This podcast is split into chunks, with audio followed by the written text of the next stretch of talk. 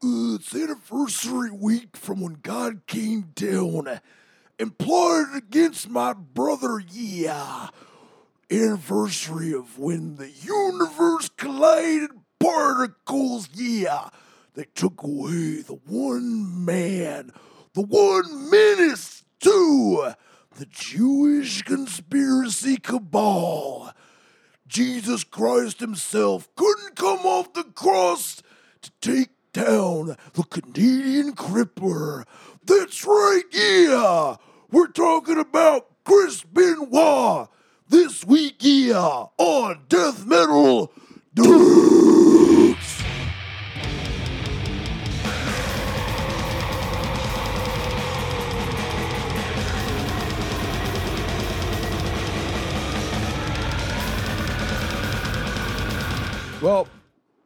my voice was hanging on by a tattered thread, and that's a wrap. Boy, you look like you was in a throat bug video. yeah, I got all red. It was just deep down in there. I was, my voice was already fucking was shot. pretty and here we are. goddamn good, man. I got a nice Macho Man Randy Savage. I had years of experience. I used to work at a call center, and I tried to get fired over the course of like three months. They pulled me in the office and were like, "Are you doing Macho Man Randy Savage impersonations on the phone?" I go, "Yep." and then Dang. they had a fucking policy where they had to write you up for the same thing three times. It was so dumb. But finally, just happened one day. I got to my boiling point. Yeah. God damn it, boy. I like uh I like wrestling, man. I do too. it's pretty fucking cool. I was thinking about doing it like earlier in the year, but I got no time for that shit. Made a plan, plan fell through, like everything else in my life. Something doesn't work out the first time, I'm done, bitch. Mm-hmm. So here we are talking about one of the baddest motherfucking wrestlers. What if we just were all pro Chris Benoit the whole time? I really thought about trying to see how long I could get away with it, but then I like got all the way into the meat of what actually happened and was like, oh yeah, he just sucks. Yeah. There's no way out. There's no easy way out. God damn. Gave his dead wife a bone. Did he? I think so. How could you not? You know what I mean? Yeah. You're already there. it's like you're not gonna unkill her. She Yeah. consented by marrying you. You know what I mean? Or you vacuum it. You're just gonna Yeah, well, wet vacuum it. Get it dry a little. But yeah, seriously, this week we're doing Chris Benoit. I was starting to find out his name is also Christopher Michael Benoit. Real close. No K though, which is good. That's for the only want to murder your family is not the committed murder your family type. You get the K when you just think about it all the time. God. he came from Canada, of course, where all pussies do. You know what I mean? Yeah. I don't know why we keep unplanned, but we've done a lot of Canadian bullshit. Yeah. We got to get away from it. I thought they were supposed to be cool, but uh, problem after problem with these fucking morons. God it. Uh, he had 22 fucking year of professional. Basically, the only job Chris Benoit ever had was professional wrestling. I mean, wanted it his whole life. Started lifting weights as a kid. You know, fucking decorated. Everyone loved him. Uh, obviously, professional wrestling isn't real. It has no barometer in actual fighting. But you can look at the athletic prowess of a wrestling match and see the gymnastic ability, the ability to take punishment, and obviously, he was fucking jacked. Oh, yeah. So I consider him to be an athlete, a very impressive athlete. But I'm pretty sure we all know that his story of success quickly became that of tragedy. A lot of fucking questions up in the air as to why. Uh, the easy route is to blame CTE. I don't think it's quite that simple. There's a few other factors. I mean, we don't. I don't. We don't have. I don't have any breaking news on it, but maybe a lot of people don't know about what happened. And just if you don't know who Chris Benoit is, I mean, he's just a giant neck. That's when you're actually strong. You can't Yeah. fake a huge neck. Uh, he basically was one of the it's like his personality kind of sucked. yeah. He didn't have like you know I would love to do a Chris Benoit impersonation, but he didn't really even have like a unique voice at all. So, for the people that don't know what CT is, what is it? I don't even know what it is. Uh, CTE. That's it's like basically you get a bunch of fucking concussions Oh. uh, to the point where it destroys your brain. Um, God damn it, my mind. I'll think of it in just a second. Uh, chronic traumatic encephalopathy. Okay.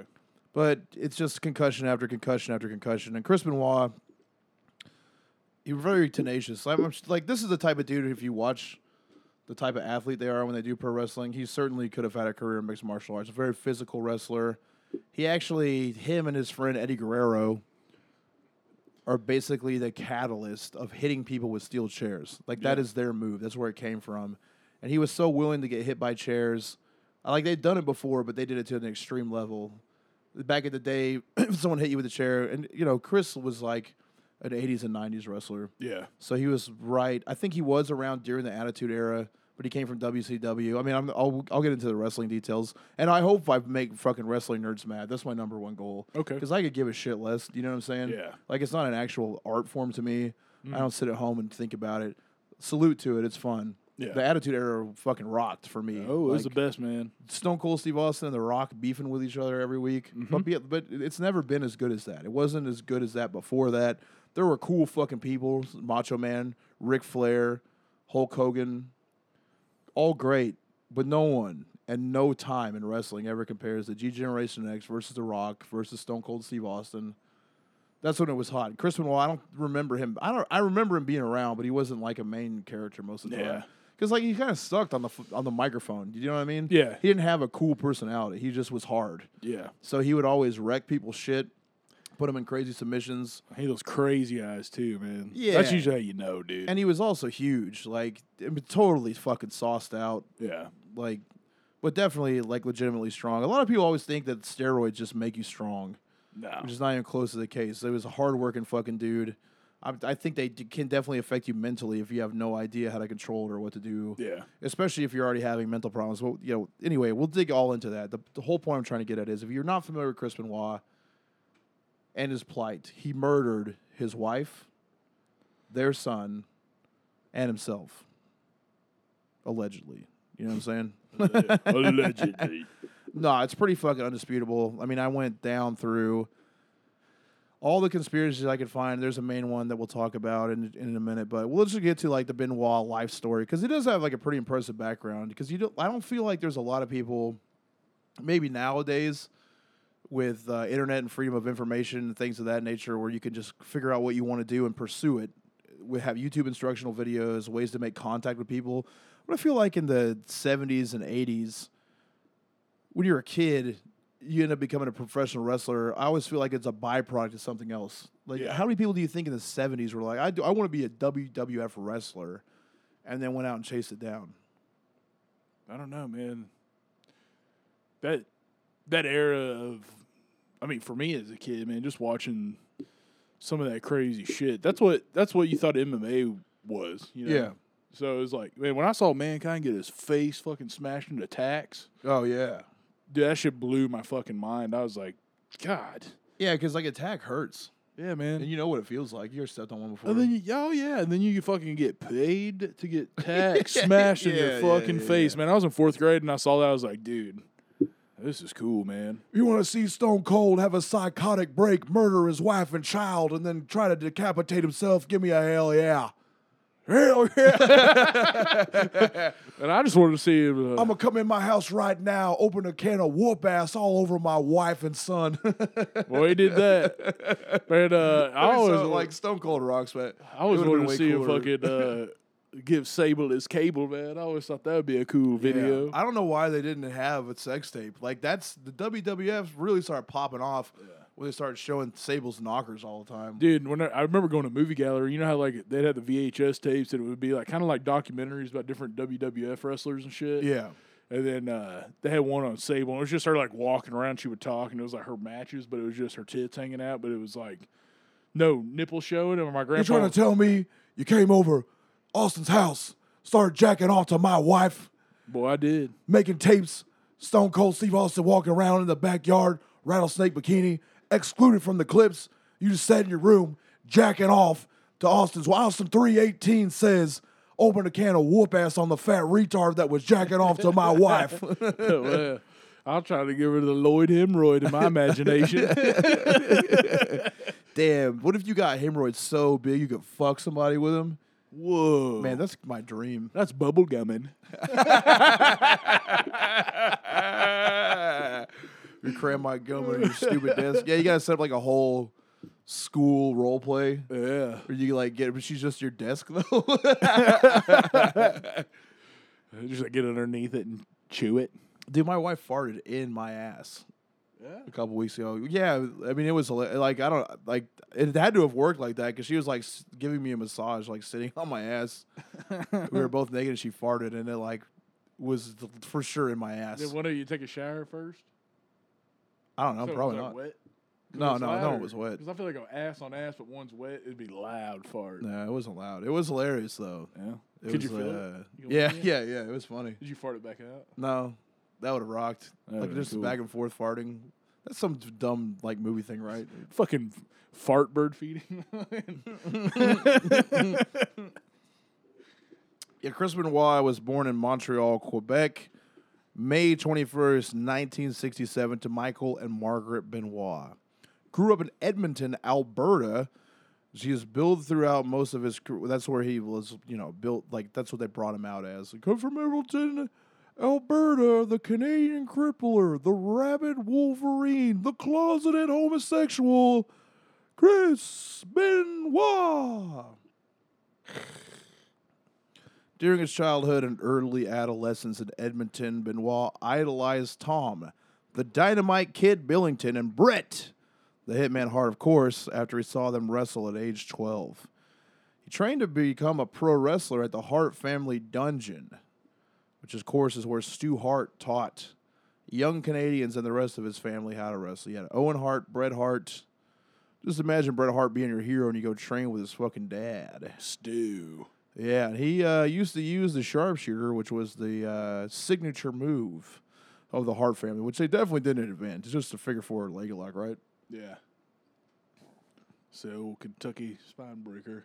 Let me tell you something right now about Edmonton, Alberta, Canada. I went to the Hart's family house, and as a child, my neck increased 18 times the size because the penis girth of Stu Hart is unbelievable. Every day, neck exercises. He would say to me, Chris, you don't want to get suplexed on your head and get knocked out. So what you got to do is fit this soft dick in your mouth. But then it wouldn't stay soft; it would get hard, and then I would keep doing reps, four sets of 20, 20 sets of 50. And when I got up to 100 sets of 100, he would just hit me with creatine protein molecule blend, specialized only to the Hart family dungeon. Man, when it when you get a soft dick in your mouth and it gets hard, that's a reverse blow pop. Yeah. Cause you're a bit soft, but you get through the hard. One time I was like watching real sex, and the dude was like, "My favorite thing to do is to just pull it out soft, and then she puts her mouth on it till it gets hard." I was like, "Dude, I've never in my fucking life no. had some. I, if I knew someone was gonna touch my dick, has it ever been even close to soft? yeah. If I was in a car with a woman, and like, I was just hard. You know what I mean? Are we in the same space alone together? I'm rock hard. There's no way. Oh, yeah, you got to prep, man, because like I I'm know not even I pull- prepping. I'm just ready to rock. That's what I'm saying, man. Fucking if if I my my bones getting pulled out, I want to make sure it's good, That man. shit's 'cause- embarrassing. I remember one. yeah, man, I got an old fucking I remember one time that I was hanging out with this girl, right? She was like dating my friend. But it, why would you know? I was just at her house. Yeah. You know what I'm saying? We are watching Yeah, a movie. yeah. She like laid her head in my lap, and I was like, "Oh man!" And then a, like of- instantly right away, I got a hard on, yeah. and I like was like trying to do that thing where you like like try to suck it back in with like pulling your butt away from me. You know yeah, what I'm but saying? you Like, baseball your back. her. Oh man, just like drug it across her fucking face through pants and was like, she, uh, figured like you know you know she was furious. Why? I don't know. She was like, "Do you have an erection?" I was like, "Don't call it that." Am I a teenage boy? Why are you calling it by its real name? Uh, yeah, Erection. yeah. She didn't like that shit, That's and uh, she told the guy, and I was like, "Man, I don't know what to tell you." She put her head in my lap, and they broke up with each other. And then she asked me to come over to her house again. I was like, "No way! You fucking told on me." God, that's why they, she's like, I've drug across his, my face, this fucking fuck baloney, and I've decided that we should, probably shouldn't be together anymore. Chris has a nice cock. no, he broke up with her. Oh, He was mad because she told him that I like rubbed my dick on her, and I was like, "Bud, I was watching literally the Mighty Ducks and she put her head on my lap, and my dick got hard. I can't help that. And then he was like, "She put your head, her head on your lap." I was like, "Yeah, dude. How else would my boner rub across her face? I was just trying to sit there." You should just told him, "Oh man, the Bash Brothers came on, and I just couldn't help myself." They talking about Pantera. What am I supposed to do? Yeah, man. Fucking mm. Bone to tone. Yeah, training in the fucking dungeon. Benoit started actually wrestling himself in 1985 as soon as he was a legal adult, age of 18. Stu Hart Stampede Wrestling Promotion. Goddamn. He he kind of took Tom Billington's act right away. Everyone knew he idolized him. Uh, very similar set of moves, including the diving headbutt and the snap suplex, which gave homage. And uh, he started calling himself Dynamite Chris Benoit as a salute to his favorite wrestler. Now, this motherfucker would never stop doing the diving headbutt, which again, great way to make yourself retarded. Oh yeah. Uh, CT, but CT is a very real problem. It's not. I guess it's really not funny to say that you're. I pro. I definitely probably have like some. I've had. You know what I mean? Yeah, I, me too, man. So yeah, short term shit going on. You decided good time to get into a cage and fight somebody with your hands and feet. Yeah, want to look cool. Yeah, want to prove to everyone you're a tough guy. Yeah, now you're 34 years old and you're probably retarded. Oh yeah. Yeah, I'm fucking. Can't use chopsticks anymore. Yeah. You can't. Can't use a mechanical pencil without breaking the lead. Yeah. Yeah, I'm fucking feebed. I think I probably got one more Macho Man in there before I'm like mute. You blowing your eardrums I'm out. pushing- no, my your fucking is voice is all gone. Yeah, it your makes me is red, dude. I gotta reach for it. you know, prolapse your fucking buds out of but your But also, ear. what I, I like most of the time, I do an impression. It's like someone else's impression of an impression. You know what I mean? Yeah, yeah, yeah. But Macho Man's direct from the source, and dude, he was always straining. I don't think that he was like he never had like a relaxed time. No, man. Like his normal talk was strained, and then when he would really rage, like his those fucking veins would just fucking yeah, and then woo. But yeah, he he's- banging those fucking Alabama colostomy bags, Yeah, man. yeah, fucking steroids and meth, man. That's why he's all tense. probably cocaine. He had money. Oh yeah, yeah. Best for the poor. Dude, when this beer gets room temperature, it is gross. Yeah, you got a room temp beer. yeah, it just cooled down. I had the, a refrigerator right in front of me, but I chose to ignore it. Um, All right, man. You guess we drink them fast. The first time Benoit tried the diving headbutt, he fucked the landing up and got knocked out. Did not try it again until he had a little bit more rope control, which, God, if you would just stuck with that, you ding dong, maybe wouldn't be in this spot. His debut match was a tag team match on November 22nd, 1985, in Calgary, Alberta, where he tag teamed with the remarkable Rick Patterson against Butch Moffat and Mike Hammer, which Benoit's team won the match after Benoit pinned Moffat with a sunset flip. Mike Hammer. Dude, I like how he didn't have like a wrestling alias. It was just Mike Hammer. That's cool, man. It's me, Mike the Hammer. Hammer. I've been lifting weights and fucking sluts. But the real problem is, I'm a closeted homosexual. I want to get my asshole hammered by a strong man. But it's heavily frowned upon in this profession. I don't think it was, man. you don't know anything about Mike Hammer? Well, I do, man. He's probably getting the old fucking. He's getting a finger piston while he's getting jacked, you know? Yeah, but like my whole fucking bit for this thing is that everyone's gay. Oh, yeah. I'm, I'm for routine. That's my whole bit for everything. Yeah, yeah, yeah.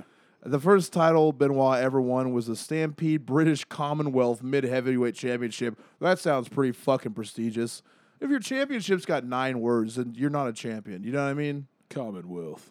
What I did is I went out there and I tried my best and I whooped ass until finally I won the Stampede British Commonwealth Mid Heavyweight Closeted Homosexual Gay Experience with my Youth Pastor Heavyweight Championship on March 18th, 1968 against Gama Singh, who was a closeted homosexual Indian man. He smelled like curry and I came in a hurry.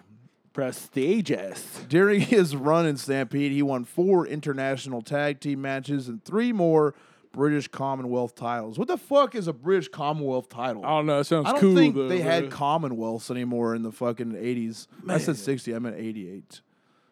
I need to get reading glasses, bitch. During his Shorn and Stampede, he won. Uh, look at that. He had f- lengthy feud with Johnny Smith that lasted over a year, in which both men traded back and forth the British Commonwealth title. I'm tired of hearing about that bullshit title. In 1989, Stampede closed its doors. Got a recommendation from Bad News Allen, and he went off to the still running Bad News Allen, dude. That's just the guy. That's God damn it, his boy. finishing move is telling you you have AIDS. Yeah. you know how I cut myself where I got out here and wiped that blood on you? No, he just tells you the bad news. He's like, oh, he's just got papers. he's, yeah, he's fucking He's Mari, man. does a moon. Yeah, he does a fucking moonsault off the top rope and lands in mount. And now you're pinned beneath him. He's like, I gotta tell you something right now. You got AIDS. You can't get it from women, so that can only mean one thing. It's me, Bad News Allen. God damn it. Man, oh, bad news. I Al- got you for the count of three. Your mom's dying of leukemia right now. You're here. They need you home. You're not going to make it in time. Bad news, Allen strikes again. Pow, pow, pow, pow. God ah, damn, man. I like that boy. I fucked your dog to death. That's not bad news for me, I guess, because he can't tell anybody. Shit I just did. Bad news, Allen. Ah! Allen, Allen, give me the news. No, I need to trim up my pubes. Hell yeah, dude. Bad News Allen kind of fucking rocks, man. We just made him cool for the first time. Uh, whenever Chris Benoit went to New Japan Pro Wrestling, he spent a year training in their New Japan dojo, which my wrestling coach Billy Robinson was there at the time. Hell yeah. little fun fucking fact. He trained Chris Benoit, and up until I mean, I never asked him more than a couple times. We refused to tell me anything about him. yeah. He was just mad, but he's like, you didn't have like he didn't have anything to do with him at that time. He was just like, I don't want to speak about the young man. It's like, all right, what you suck his dick? Good. Yeah, look, I'll even shit on my heroes for a laugh on this podcast. I could give a fuck less.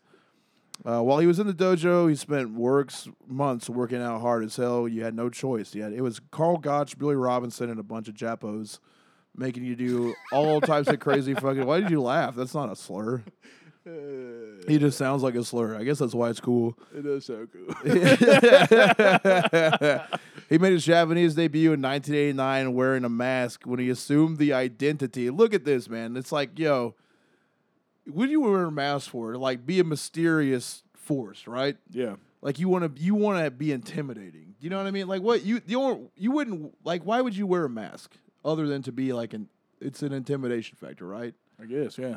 It's like, Man, here I am, Chris Benoit over here in Japan. They like a gimmick, they like a shtick. How am I going to be intimidating, eh? I'll come up, I'll put a mask on, hide behind it like I've always been doing with my closeted homosexuality, and then I'm going to call myself the Pegasus Kid. That way no one will know I'm gay. Pegasus is the gayest of fucking mythological yeah. creatures. it's a fucking horse that flies. yeah, man. Flies There's to serve up and I- peepings of cum. You know what? This is what I always hate about like Greek mythology versus like Norse mythology is, dude. Sure, you know Odin may have a chariot. You know who drives his chariot? No, him. Wolves. Oh, that's cool. Of course, it's cool. You mean runs it, but he Greek steers it? mythology. It's a flying, ho- a white flying horse. That Like, sucks. there's no way a horse with wings does not suck dick. no man. Because they already have the mouth. They already do that thing with their lips. You know what I mean? Just Yeah. they're just looking for. they treat dicks like we treat pasta. You know when you have that one pasta that's on the plate, and you're yeah, man, dude. I'm telling you right now, their teeth are terrifying. But if you can get past that idea, a horse probably suck the shit out of your dick, dude. Yeah, oh man. yeah, remember Tony the blowjob pony? yeah, A horse knows how to suck a dick, man. That's kind of what the thing that they're into. Anyway, the Pegasus Kid, definitely not gay. Benoit went on to spend the next couple of years in Japan, winning the best of the Super Juniors tournament twice, 93 and 95. He went on to win the inaugural Super J Cup tournament in 1994, defeating Black Tiger, Guido, and the great Sasuke in the finals. All right, dude. I'll just skip. I'll just skip it. I don't want to get too slur heavy. he wrestled outside of New Japan occasionally to compete in Mexico and Europe, where he won a few regional championships, including the WWF Light Heavyweight Championship of the World, brother. Damn. He held the title for a year, having many 40 plus minute matches with Villano III, a fucking name we all remember from that time he was alive, I guess. Tommy Pizzarelli's uncle. Hey, it's fucking me, Volano. You know, I was holding this light heavyweight championship here. Would have been heavyweight championships, except the fact that I can't stop down in Paizones. Do you know what I'm talking about? Yeah. Here's the thing about this, Mr. Benoit. I heard about your poutine, all right? Me and my moms, we went from the Bronx, New York City. We saw what a poutine was over there, huh? Yep. You take the potato, you put the gravy on it, and I gotta tell you, it's fucking garbage. You think that's how Sworn Enemy started? yeah, yeah. That Sworn yeah, Enemy! for, dude, that- Their hate for poutine is Let me- Sworn Enemy. Let me tell you this. I don't know who Villano the third was, other than a definite greasy Italian from New York. Because hey, it's me, Villano the third. That could only be yeah. Yeah. Here's what I do. I take the pants from my tracksuit, all right? Sure, I lost this match, but what I did was I got tracksuit pants. I got number 42 sandpaper. I rubbed it all over the pants. You can almost see through them. You can't quite, but you almost can. There's almost a hole, but there's not. And what does that do? It gives a very thin layer between my Italian stallion, if they catch my drift, it's a penis, and a stripper. That's right. I go to the strip club and I wear my pants that I sand it down so there's barely any area between my penis and a stripper. So when she goes to give me a lap dance, eh? It rubs all over it. On top of that, you know Villano the Third's using his hair grease for lubrication. So what do I do? Huh? What do I fucking do? You know? I fucking get a hot on Yeah. and I fucking rub it down with grease, huh? Yeah.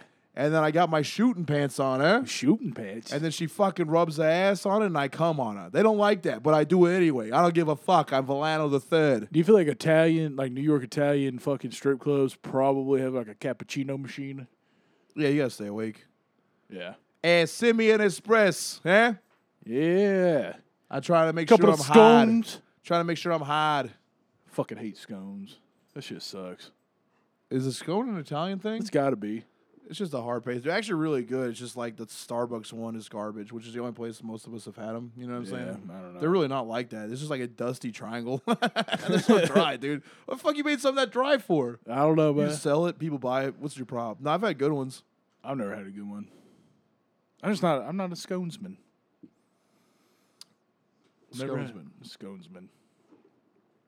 I'm a bonesman. You hit that good because I gotta actually swallow my drink before you fucking blasted that down. Yeah, you went from the WWF. Sorry, back in the day, so like the WWF at this time, from what I understand, and if you're wrestling, look, if you under, if you know about wrestling like in the early '90s, you're the worst person. yeah. You know what I mean? Like if you're sit, like you know how people have stats of sports in their head. Mhm. Ridiculous. It's but even more ridiculous if it's professional wrestling. It was like, well, actually, uh, what I'm about to say is that you could be like a only sometimes wrestle in the WWF. You didn't have like a permanent contract. Yeah. So he's like in New Japan, you could just float around, and I think you can still do that with like all the ind- independent organizations. Uh. I think all independent means now is not WWE. Back in the day, you could like also sneak in there and do some matches. So he had the light heavyweight championship, but he wasn't like a full time employee. He wasn't traveling with them, in Yeah. other words. But he, he knew everybody in the fucking locker room. He started coming around, and then that's when he got bought up with a full contract by World Championship Wrestling. Uh, he started doing that only in between tours of Japan because I I bet you got paid way more in Japan at the time. You know what I'm saying? Because they're like so extreme about any type of combat, anything, and they love like theater and shit. So they were so like New Japan Wrestling is still fucking huge. Like uh, we were in the hotel room this weekend, and David got a giant, disgusting pig off a twin tender. Yeah. And I was like, we the the fucking promoter of the club was like, you guys each have your own bedroom. It's a suite. It's like all right, and it was so basically it was like a living room with a pull out couch and then like an actual bedroom, Yeah. which is good because like at least I didn't have to smell. You know what I mean? Yeah. and I'm hanging out, and the he was like telling me he, he found somebody that was like probably gonna slide through. I was like, man, like I can go find something to do. I'm pretty drunk. I don't really care. He's like, no, it's all good, and so, like we'll figure something out. And He so made she- you watch. no, no one can make me do anything. Say you just watched. yeah, she like hit the door, and I was like, yeah. He was like, "This is my friend Chris." I was like, "I'm gay." that was my move. Yeah. So she wasn't. How big we talking? I mean, God, she probably she was tall too. Probably two fifty. Woo. But David's, you know, it was fine. I was Yeah. with it. Like I, I, it was cool. Anyway, the point is, he, I just feel like he comes max sauce. I was wa- Oh, come on, man! Don't do that. I'll be a shithead. I know it's cool, man. Mac sauce is good. Yeah, that's true. I mean, it sounded like she was having a great time. Yeah. But She was busting. And to d- distract myself from that while I was trying to fall asleep, New Japan Wrestling was on, and like this dude I used to train with, with Billy Robinson, who was like the wrestling coach at our gym. I trained with a whole bunch. Uh, the British Bulldog son, Davey Boy Smith, used to come train with him, and like that dude is definitely one hundred thousand percent gay as shit. Yeah. But just like won't be that, which I don't understand. It's like, dude, no one cares. Yeah. 2019, you'll probably actually be a fucking hero. You know what I'm saying? But he would like wear basketball shorts and Jordans, but be all like shaved and tanned and greasy. It's just like I just knew. You know what I mean? Yeah. It's in the air. I could smell it. No, he just really likes fucking uh, Madball, man. no, I mean it's actually the same. Yeah, it's like real. Like if you if he was that, but like had leg hair and didn't shape his eyebrows up, then yes. Okay. I don't think anyone that likes Madball would like tan either. You know what I mean? Like intentional tanning. Yeah, that's weird. That's a weird one. And I think that's like a wrestling thing. He was doing WWE at the time. Anyway, he was wrestling on New Japan. I was like, man, it's crazy. But there was uh, so many fucking people in the audience. Holy shit! Yeah. It was way bigger than American wrestling. So I'm, the whole point is, I'm guessing he was probably cashing out big time. Is why he didn't come over to America right away. Uh, while he was touring in Japan, he would spend the time off over at WCW. Uh, he was a dominant wrestler uh, in World Championship Wrestling, and he got the nickname as the Crippler after he put Rocco Rock out. Dang. Rocco Rock. Thanks for tuning in to 99.3. We got a solid hour of kick ass rock. Behind the control deck, it's me, Rocco Rock. One thing I've definitely never done is sucked a dick before. Definitely never been out with a man past my curfew. Opened his fly up inside of an IROC Camaro. Pull that thing out and put my mouth all over it. That would be gay. That's something we don't do here at Rocco Rock. 99.3. He invites you back to fuck, and he's like, "Come on into the Cialis Palace." 99.3 Rocco Rock. I took Cialis. I took it eight hours ago. The beauty of Cialis over Viagra right here on Rocco Rock is you can take it and then wait till you're in the mood. Damn, I got a thunder hit right when Yeah, dude, because that's It how knows, he, that's man. what we he summoned looks him. like. That is what, yeah, the go- fucking ghost of Rocco Rock's furious were insinuating that he could probably be gay. He comes and makes thunder noises. No, they found out.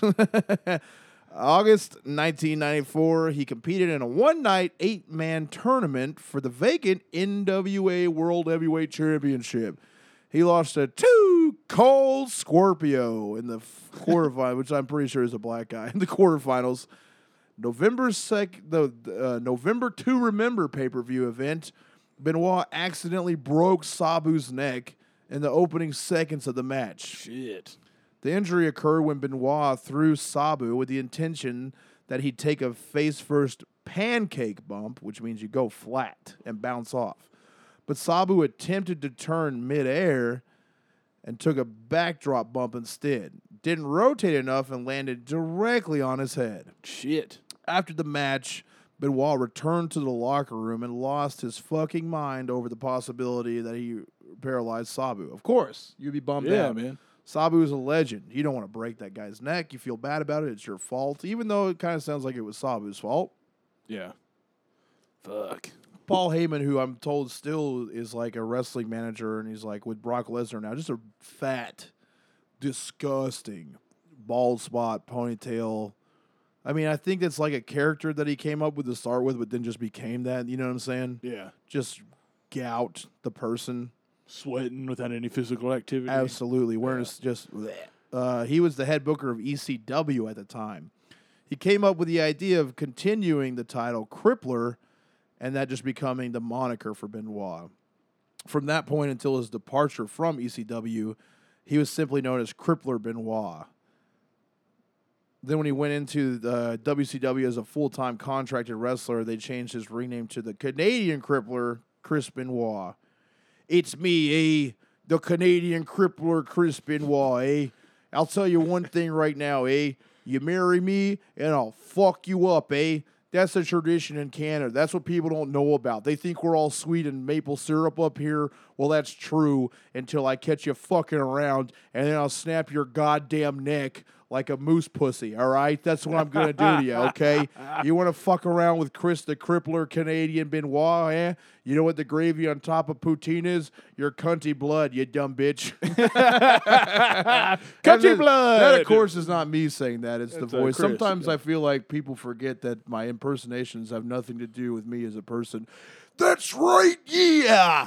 I might go off the rails and say the N word, yeah, but I'm dead beyond the grave, so I can say. N- You're a, you're a you, you're a channeler, man. You channel. yeah, these they just people. come to they me. They come to you. and You and talk. Then they say it, they and just- I don't know what yeah. to do. You know. what I mean? yeah, that's why you got to have a notepad ready to write it down, so you could go give them the message to whoever they need it to be told to. Isn't that what uh, Aleister Crowley was doing? I don't know. I think, it, yeah, just like Aleister Crowley is like uh, contacting spirits from beyond the grave to like get their message from the other world. Is like, oh, oh, I feel the spirit. It's coming inside of me. It's telling me. It's telling me. Your aunt, uh, her name starts with a B. No, a F. No, a B. No. Yes, her name is Janet. Yes, this is what she's telling me. Yes, well, Janet says that for you to get closure, you're going to have to fuck me in the ass. That's right, fuck me in the ass and then cream pie me. Janet says I can't get pregnant because I'm a man. No, don't worry, it's not gay, it's spiritual. Open my anal chakra with your giant penis. Yes, Janet knows it's giant. I told you I was psychic. I know it's huge. It's a Coke can. Well, they know the Coke is something they will invent. Just put that big thing in my hot ass. nice. Yeah. Yeah.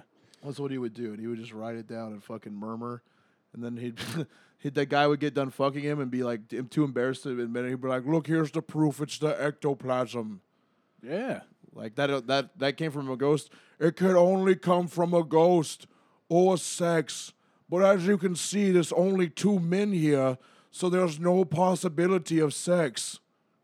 Pretty much. Pretty much. Man, that guy had a cool career, dude. He did, man. In the Rise and Fall of ECW book written by Paul Heyman, he commentated that he planned on using Benoit as a dominant heel for a long time before putting the company's main title, the ECW World Heavyweight Championship, onto him to be the long term champion of the company overall. Meanwhile, Benoit and Dean Malenko won the. I could never tell the difference between those two idiots either. I always thought one was the other. Like, again, no fucking personality. They didn't have a gimmick.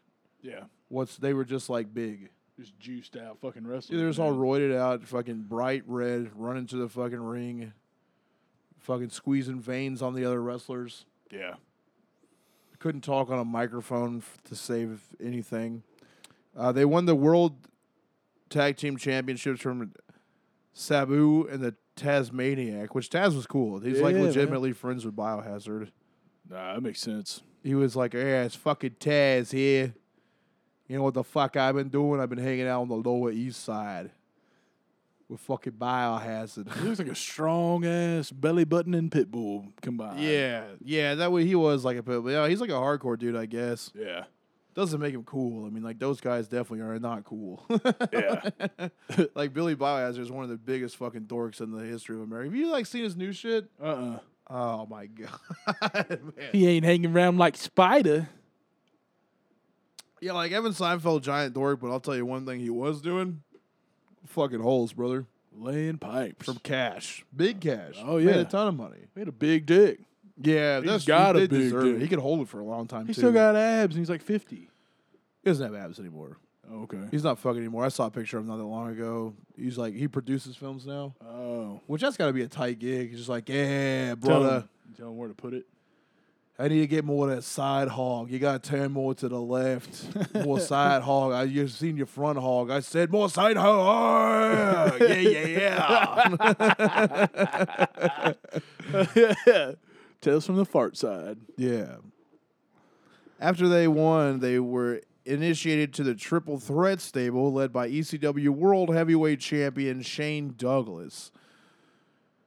That is where they recreated the classic fucking collaboration of the Four Horsemen, brother.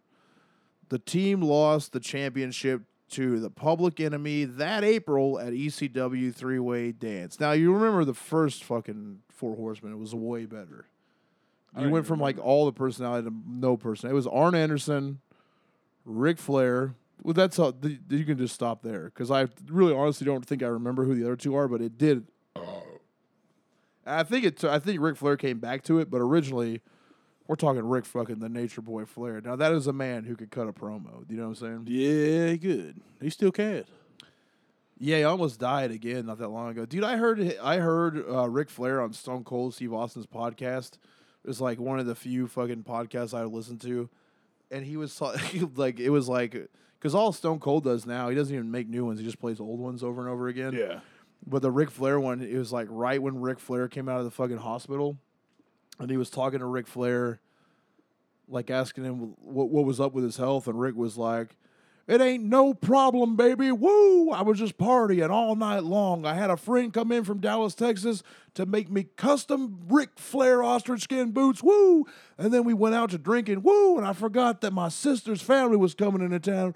Woo! So we had to do some of that fine powder, if you catch my drift, Stone Cold Steve Austin. Woo! One thing led to another, and people just kept coming. And five days later, I was in the hospital with what they called cocaine induced emphysema.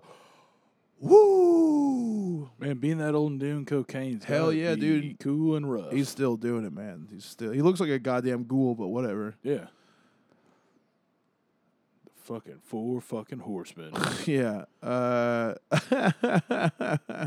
yeah, that's a cool fucking gimmick, dude. Just the four thing. Uh, he spent time in ECW. His fucking main feud was the Steiner brothers, which uh, fucking pretty cool. Which one of them? w- One of them was Too Cold Scorpio, which really sounds like a black wrestler. You know what I mean? I guess. I don't know. It sounds like a wrestling. Oh, name. Too Cold Scorpio. Yeah. Who cares about horoscopes? Women and what? Wrestlers. Come on, buddy. I can't take it. Ah, it this is is. a black guy. God damn it, dude. Look at me. Who knows the wrestling entertainment business like no one else? A lot of people. Yeah, I don't know anything about it, but I knew I could make a prediction. I mean, come on, doggy. That What else are motherfucker's you looking for? Craig, man. Yeah.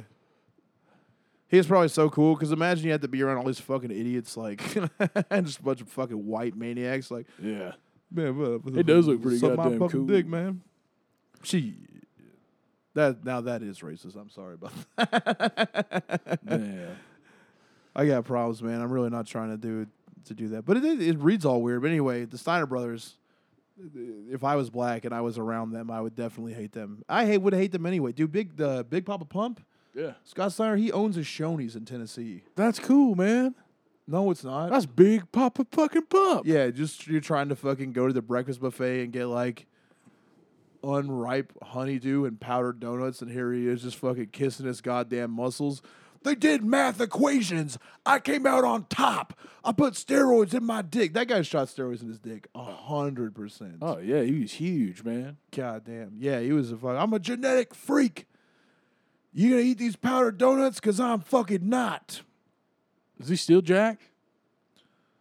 I don't know. I would love to know. I do, of course. You don't like that's, Yeah, that's- yeah, you can't stop because if he stopped, then he couldn't fuck anymore. Like once you're all sauced up like that, dude, and you quit, your dick ain't work no more, doggy. Well, That's fucking not a shuts. goddamn thing Viagra could do for He's you. got some like older women in there, and he fucking shuts the doors at Shoney's. He's like, "It's closed. You're a genetic freak. We're fucking gonna open up a bonies. Sit down, bitch. you Here's want the, menu. buffet or the menu? yeah, exactly. Welcome to Boney's. All you can eat Steiner ass. And then they, they both wrestled in college, Rick and Scott. Rick, Yeah. because Rick's gimmick was just like get, cut the sleeves off of a varsity jacket and wore headgear and shit. Tight. But that motherfucker wrestled like I think he was like a fucking all American or some crazy shit like that. The bad son of a bitch, big, strong. She had those fucking sweet handlebar mustache. You remember that? You know what I'm talking yeah, about, right? yeah, he Man, I was looking up some shit the other day, and I found a Big Papa Pump, like an old '90s ass Big Papa Pump shirt. Woo! Somebody took a picture of it. Like, man, that's cool, dude. Ah. Yeah, so he got kicked out of the ECW when his work visa expired. Heyman was supposed to renew it, but he fucked up, was blasted on cocaine, I'm sure, and forgot about it. He left as a matter of job security and the ability to enter the U.S. Went back to Japan, who doesn't care about work visas, because if they did, we will drop two nuclear bombs on that ass again. Now, Japan knows to never fuck around. Like samurai culture, that's all cool. Swords, that's scary. You guys wilded out. You took some methamphetamine. You flew planes into stuff. But Jesus Christ, we absolutely wiped out an entire countryside for no reason. Japan already surrendered, and we just did it anyway. You know what I mean? Yeah, that's wild. Yeah. Did you fuck? And then you know what is the worst part about that is that the rest of Japan, if they would have been abiding by their rules of warfare, they should have all done a harikari. I think that's what we thought. That's why we didn't blow the whole yeah, thing yeah. up because we just wanted to watch everyone go. That sounds like a squirt video. It's an oddly similar sound. It is. Yeah, you can't ever. T- I can't. I can never mind, dude. You get that. I'm Wii U. going too far, man. Wii U. I don't ever know what's working anymore, man. I've gone too far down being edgy. The problem is with being funny. Is like you know, edgy people they just try to be edgy, but then like some things are hilarious, like the fact that it sounds like you're torturing Japanese women with sex. Yeah. I just tried not to say it. I said it anyway, but that's the truth, right? Like I've watched, you, we've all seen Japanese porn. Yeah. They don't sound like they're having a good time. No. You can't really tell if you look at their face. it's not like. "Hoi, God damn. Hoi, hoi." Like, are you fucking trying to contact your ancestors right now? What are you doing? Oh shit.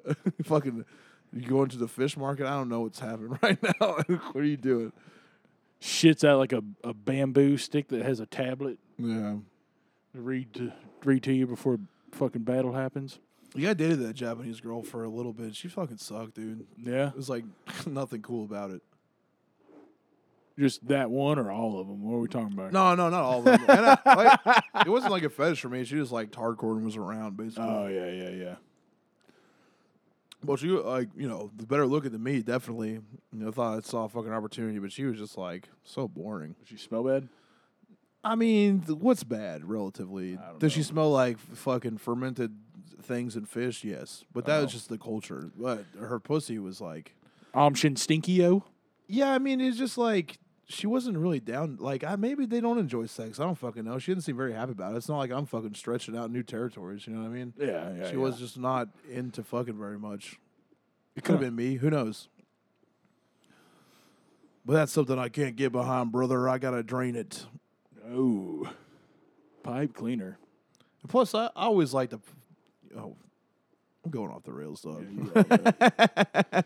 Wish we had some rails to get on. Hell yeah, dude! Fucking pop back we can do up. some real wrestling shit. Well, I didn't like. Yeah, that is the real culture. Like, if you're not fucking blasting fucking lions and popping fucking pills, you're out of uh, enjoying wrestling. That's the whole movement. I felt like we should have just gotten fucked off on pills until the fucking podcast so we could have been in the frame of mind. They just start screaming. Like, how do you cut promos like that? What the fuck's a promo, brother? Ah!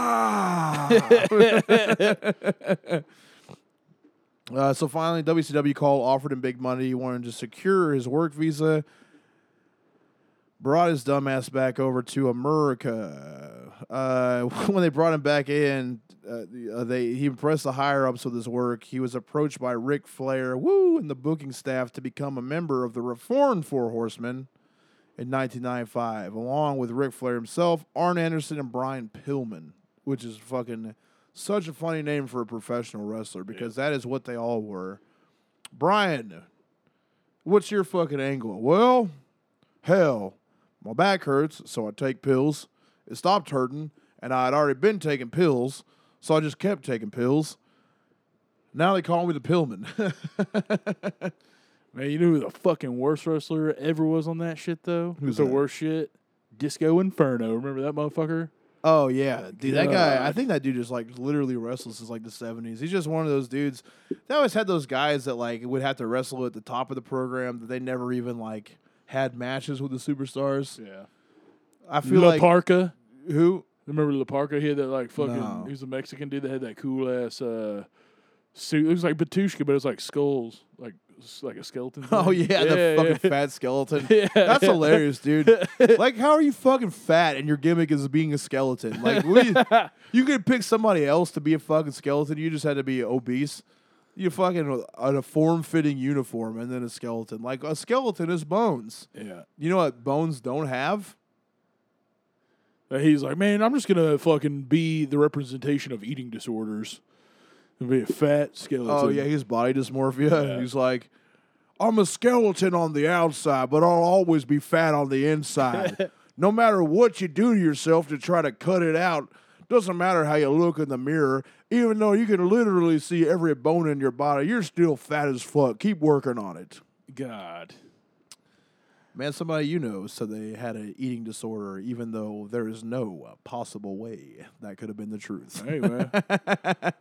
I know a lot of people like that. No, just the one, and it's a cool inside joke that I'm all right with keeping to myself. You know what I mean? But we can sit yeah. back and laugh about it together. Hell yeah. And if they happen to hear it, then it's just extra funny because you know who you are and you can't say anything about it as to not expose yourself for being a terrible piece of shit. uh, he was introduced by Pillman as a gruff, no nonsense heel, similar to what they had in being ECW, the Crippler. He was brought in to add a new dynamic for Anderson and Flair's tormenting of Hulk Hogan and Randy Savage in the alliance to end Hulkamania. what? this is like fucking. He's like, gotta come together, yeah. Hulkamania's run rampant, yeah. Gotta get the crew together to stop the nonsense, yeah. My four-year-old niece, she's never had sex in her life, and somehow she got herself a case of Hulkamania, yeah. Running rampant throughout the country, yeah. Originally, only the gays could catch it, yeah. But now somehow Hulkamania's being transferred through blood transfusions, yeah. Intravenous drug use, yeah. I heard the other day somebody went to the dentist office and he used the clean, unclean dental tool and he got himself an uncurable case of Hulkamania and had never even been with a man before, yeah. The only thing that Hulkamania is him saying the N word. Oh, he says it. There's a sex. Have you seen the sex That's tape? what he got in. Tr- yeah, but yeah, yeah, yeah, yeah, yeah, yeah. Of course, I watched that. Come on. Yeah, I mean, I yeah, I just think that Hulk Hogan. I don't think he's racist. I just think he had sex so many times that the only thing that would get him off at this point is saying the N word. You know what I mean? No, I don't. He's like, oh, 10 inches deep in your brother. oh man. I'm having Hulk's having a hard time breaking it off, brother. Something I gotta do about this situation. Now I know I'm the real American brother, so I'm just gonna come out and say it. We should call our wives brothers in, in intimate moments. yeah, that shit was cr- what a crazy fucking story that Hulkamania had. Yeah.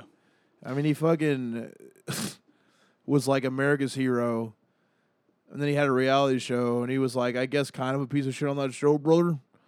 But then, d- d- more importantly, he had sex with radio personality Bubba the Love Sponge's wife in front of Bubba the Love Sponge. And then, like, the first thing that happened is while he was doing it, is he just kept continuously saying the N word. Yeah. Wow. And so his wife left, which because they, she thought that that was what they had. Yeah. You know what I mean? It's not that he cheated; it's that he, he was saying their special word to somebody else. Yeah, this is my wife's safe word. and so Boba the Lustman's just like just watch his wife get long. And what? Make no mistake, he's got a huge fucking hog. oh yeah. You said you watched it. I know. No, I'm saying, oh yeah, like. Oh, But the yeah. best was that like he sued that Gawker company for leaking it out, which like he lost his reality show because he said the N word. He lost his wife because he was only supposed to say it to her an N word, and then he fucking sued Gawker for like millions of dollars for the private. This guy that Gawker outed this super rich businessman as being gay. No one knew. And so he was mad at Gawker and funded Hulkamania millions of dollars to sue them until the end. And then he won like 120 million off of that trial. But the best was in front of the fucking Supreme Court. The attorney was trying to frame Hulk Hogan as a liar, right? Yep. And he was trying to talk. He was like, "Tell you something, brother. There's a difference between Hulk, brother, and Terry, brother. Right now, you're talking to Terry, brother, but Hulk's an entirely different set of circumstances, brother." So the attorney's like, "All right, let me ask you a question, Mister Hogan. Does Hulk have a 12 inch penis? Well, yeah, brother. Does Terry have a 12 inch penis? No, brother. It's only 10." Hold on. Does Hulk really need to lie about the other two inches? Especially on top of that, is that it's like so thick. It's a big dick. Hogan's Heroes. I mean, you know, salute to that guy. I don't know how I got. Oh yeah, because the fucking alliance to end Hulkamania, they finally did it, but then he just got more rich than ever. yep. It never works. You cannot topple the Hulk. Horseman teamed up with the Dungeon of Doom, but that alliance ended with Dungeon Leader and WCW Booker, Kevin Sullivan, feuding with Pillman. Pillman abruptly left the company for the WWF. Benoit was placed into his ongoing feud with Sullivan. The feud came to fruition through a dissension between the two and a tag team match with the two reluctantly teaming up with each other against the public enemy. And then Benoit was attacked by Sullivan at Slamboree. This led to the two having violent confrontations at pay per view events, which led to Sullivan booking a feud in which Benoit was having an affair with Sullivan's real life wife, Nancy. Benoit and Nancy were first forced to spend time together to make the affair look real, so they would hold hands and share hotel rooms. Now, that's going back to where uh, my brain's fucking. It's like it was uh, Andre the Giant and somebody else were like riding in a car together, and they were supposed to be mortal enemies at the time. Can't remember who off the top of my brain. Jake the Doesn't Snake. Perhaps it was. It was two. Any. It may not. It may have been Jake the Snake and somebody else. Two famous wrestlers were caught by a wrestling fan like riding in a car together because this is before the internet. You know what I mean? No one knew the Yeah. wrestling was fake, and someone freaked the fuck out. And then also they blew it because they were like, "What are you guys doing? How are you in a car? You're not fighting right now after all that shit." You're gonna fucking you'll let it go, and it's like, whoa, relax, brother. It's a, it's a, it's a show, Oh, and then you can't do that to no fucking geek. And you know you had to. Yeah, that, I mean, you know, they like they could like you couldn't fake it. Like, what if a fan was walking by, and they peered in the window, and Chris Benoit wasn't just flex fucking the hell out of Nancy? You know what I mean? Ooh.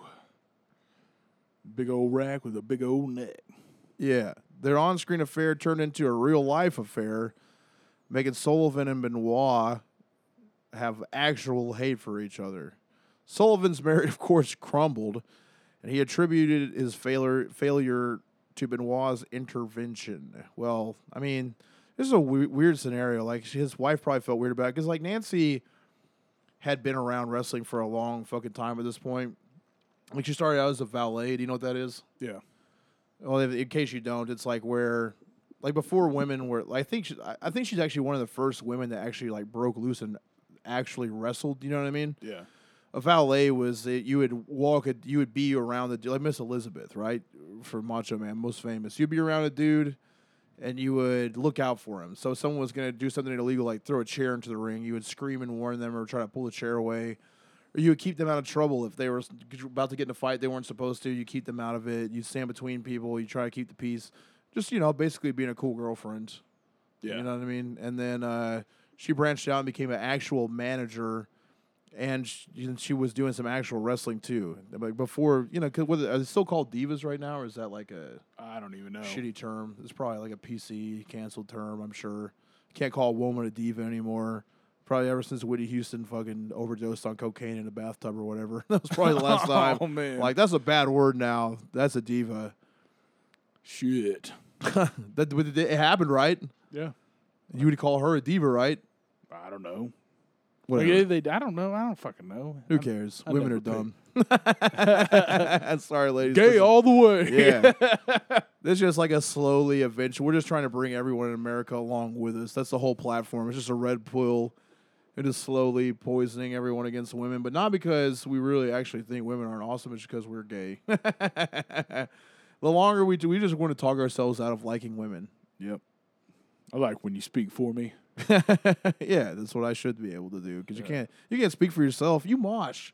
You went to a fucking. You're how old are you? 31. Yeah, dude. You have you couldn't you can't represent yourself. I mean, I'm full of spunk. That is not that's not spunk. That's spunk. No, dude, that is embarrassing. for everybody else, not me. It should be embarrassing. It's very, it's embarrassing for me. Like, how are you gonna go mosh into somebody and then I'll like, post go on video. stage and be like, "In case you didn't know who I was," I'll post a video of it. of you moshing? Yeah, Seth got one. You- Yeah, please don't, man. I'm going to, man. Just because you don't want it. on your own account, I guess. nope. Man, I want to fucking turn you into a slamboree. I wish I was gay so I could just rape you. Man. I would love for you to blow apart my Lamborghini. Well, guess it's happening, folks. Yeah, live on the air. It ain't gonna be the same this year at Slamboree. We're slamming. Y- you fuck me, but I just like sound like I'm an old lady when you do it. Ah, whatever. I could. Could you just? um, Uh, I was talking to David this weekend too about like. Well, there's a lot of parts about being gay that are really cool, but just imagine like a dude just like puts his hand on your face to like pull you into kiss. You know what I mean? Like the palm touches your fucking jaw. There's just so much where you couldn't like. You know, he was telling me that like one of his more famous friends got his dick sucked by uh, got Jamie Foxx at a party, Oh, that's cool. which it makes so much sense that that guy's. It was just like it was like I was like I bet that's pretty cool. Like I'd probably you wouldn't say no to that. You know what I mean? But like all the like all the lead up to it would be fucking garbage. You know what I mean? yeah. It's like, hey, come on over here. Well, maybe not, man. You ever had your you ever had your dick sucked by a man who played Ray Charles? You ever put on some slow jams and just uh, had a man suck your dick? like you- all that shit would suck, dude. What do you, think, mean? Do you think dudes like foreplay? You're a dude. Yeah. I mean, do I you don't like really- foreplay? Not really. Well, I mean, what's your? I hate that I'm gonna ask this. Well, what's your what's your normal foreplay routine like? Uh, you know, getting getting my dick played with, and then my ball shoved out of my shoved in my ass, and I fart them out, Oh, okay. and then just keep Yeah, doing sure. that, Uh huh. kind of like paddle ball. Yeah. Yep. Not a big fan of it. Yeah, so they got into like, of course, Sullivan and Benoit got into an actual fist fight with one another, and it was Sullivan's last match. It was his retirement match, which, dude, that's a pretty good commitment to like the wrestling business. Is like, all right, you know, I'm gonna put you in a room with my wife, pretend to be married. I hope you guys don't actually have sex. Of course they did. it's just like what a nightmare. Pounds his wife. They start actually dating each other, which is even worse. Like it's all bad news for Sullivan. You know what I mean? Yeah. And Sullivan's whole gimmick was being a, a Satan worshiper, Yeah. which is like a pretty cool fucking gimmick to have, especially in the '90s. That wasn't like a you know, it's cool now. Like now, you would just like come out the ghost. You know what I mean? I guess.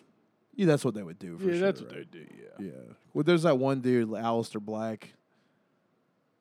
He comes out to like terrible, like fake black, like Behemoth or some shit. No fun. And he's doing it. He's a like his wrestling, like everything's uh, cool is about him except like the Behemoth parts. Yeah. Yeah. But I'm sure he likes Ghost and shit like that. Is really what it seems like. Who knows? But he's like anyway. Point is, he had the satanic gimmick going on, which is what led to fucking nerd. like. Not only did he slam this guy's wife, steal her away, But it like that was you know if people thought that Sullivan killed Chris Benoit, right? Yeah. And it, no one was ever like he fucked his wife. They were like he is a Satan worshiper. it's not that it's not so much that he dicked his wife away from him. Like he he fucked his wife like so well that she just left forever. But it's not that. It's the devil They got a hold of him. And he took a pack of Satan worshippers to go kill Chris Benoit and his family. Could you what's have you ever seen a Satan worshiper that was physically imposing upon anybody? No. Or even close to it? It's just like fats. Yeah. The girls are fat and the dudes are like grotesque. Yeah, they're like tall librarian looking motherfuckers. How many Satanists do you think it would take to kill Chris Benoit?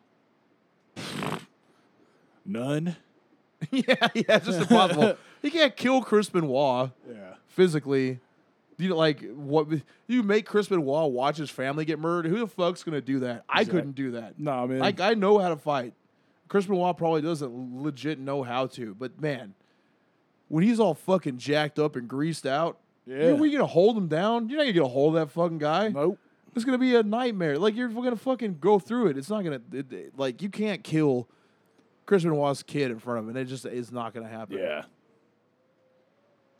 there's like a whole There's a a- ghost here. yeah, it's like it's the ghost of Chris Benoit. Like fucking, they did. The, the devil did kill me. Or it's fucking- an the Asian woman you dated playing a flute outside. right, right, right, right, right, right. Yeah, yeah, yeah, yeah. So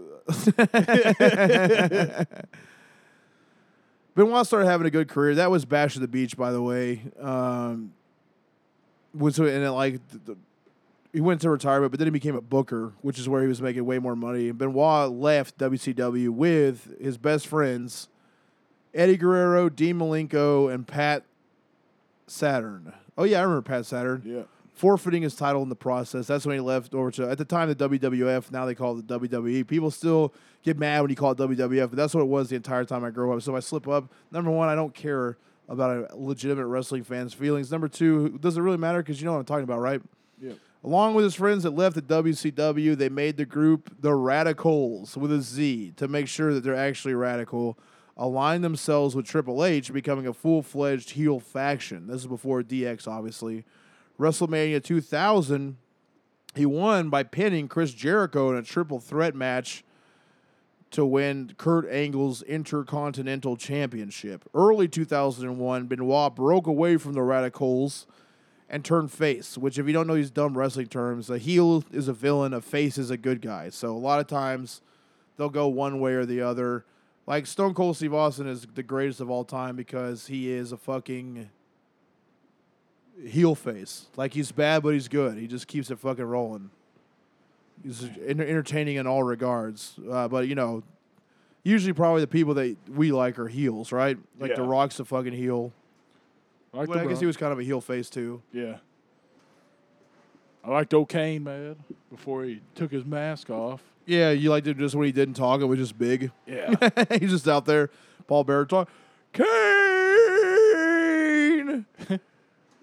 Taker left you in that fire. He's your brother. Just because you sucked your brother's cock doesn't mean you deserve to burn up in that trailer fire. Hell yeah. That was a fight, and then they just like weren't even brothers. That's when I realized God's not real at all. It's like if Paul Bearer is lying to me, then there's no way Jesus died on the cross. You know what I mean? I tell you what scared the fuck out of me too, man, is whenever old either Undertaker or Kane would choke slam motherfuckers into coffins through the ring. Hell yeah. That scared the shit out of me as a child. By God, he killed him, buried him in the ground. He's got a family. He can't do that. Fuck my ass. That's what happened to his eye. I got fucked. yeah, he got he got uh, Bell's palsy. That was was so fucking funny to He got me. his bell rung by a dick. yeah, I didn't know what Bell's palsy was, and like he got it, and I felt bad about laughing at him. But like I used to watch that show with my grandpa when I was a little kid, and he was like, "No, Bell's palsy goes away." I was like, "Oh, so it's just for a little while?" And he was like, "Yeah." I was like, "Oh, so it's funny?" And he was like, "Yeah." Bro, we were talking one way, so now I'm talking another. I can't get my bottom lip to work anymore. and now I just sound like a roast beef sandwich telling you about things. I'm going to be very hard to say the N word like this. Arby's. Yeah, so uh, Benoit just ended up beefing with Kurt Angle, which Kurt Angle would literally murder Chris Benoit in real life. Yeah. Kurt Angle won an Olympic gold medal. Kurt, uh, Chris Benoit took it away from Kurt Angle in a fucking, you know, that was his prized possession. So of course your rival's gonna have to yank it from you. Benoit, this is where it all started to go bad from him mentally, is he suffered a horrendous neck in- injury in a four-way TLC match, which required surgery. He continued to wrestle until King of the Ring, where he pinned. He was pinned in a match against Austin and Jericho. He missed the whole next year due to a neck injury, and that's the thing. Like something I don't want to skip over while we're talking about this is basically at this time wrestling is just a shit job. Yeah. It's everyone's dream. It's what they wanted to do forever. And then basically Vince McMahon just completely took advantage of the situation, treated everyone involved like absolute fucking dog meat shit. You know what I mean? And uh, well, we're under a tornado watch right now, so let me just tell you this: if I die making this podcast, it's not what I wanted. I'm in a trailer, and there's a tornado. It's like a fucking I can't wait to get sucked away. God damn it. Uh, fucking like I don't mind dying, but I don't want to be talking about professional fucking wrestling on my way out. You know what I mean? Yeah. Anyway, Vince McMahon's just a complete crock of shit. Treats everyone poorly. Doesn't give them medical treatment. They, I mean, you can't really be mad at them for like not knowing about concussions at the time because really it wasn't that well known of a science. You know, they happen in every sport. People just get concussions and keep moving along because it was just you know a testosterone fueled manly industry where if you fucking had a concussion, which was a head injury, they'd just be like, oh well, walk it off, you puss. Yeah. My head hurts. My head hurts. I got a case of the gay in my head. And they just like, you fucking deal with it. You know what I mean? Man. And like the shit part is that Vince McMahon just marketed the whole thing. Like I mean, they were they traveled together. They were with each other every fucking day. I'm pretty sure that at this time they wrestled 300 out of 365 days a year. Like there's no off season in wrestling. Yeah. They don't really take breaks. They just keep going the entire year. And so like you would get little breaks as a wrestler, but you know, like you'd have a week off if you had a quote unquote injury or if you had a real injury. Then you had to come back. And if you didn't come back, you didn't get paid. And if you didn't get paid and you weren't there and people forget about you and people forgot about you, then you would get paid less or not brought back at all. You'd have to try to Yeah. start over again. Just a lot of pressure. You know, you're being injured, you need time to recover and shit. Do you know what I mean? And you just don't get it. You don't get paid while you're off, so just disgusting. Um, before Nancy came along, Benoit had been married. He had a kid named David and a kid named Megan. His first wife, Martina. 1997, the marriage had broken down, and Benoit was already living with Nancy Sullivan. Chris and Nancy had their first child, Daniel, and he was born on November 23rd, 2000. Chris married Nancy after their love child was born. 2003, Nancy filed for divorce from Benoit, citing the marriage had been irrevocably irrevocably broken and she alleged cruel treatment. And I really tried to look up like because I figured that there had been times like the cops had probably been called on Chris Benoit. And he had been accused of, of uh, domestic abuse, domestic violence. And again, it's just different times. Like that didn't happen that much, and you have to wonder, like him being a star. I mean, he was a legit superstar wrestler. After he beat Kevin Sullivan, he was like a fucking superstar. You know what I mean? Yeah.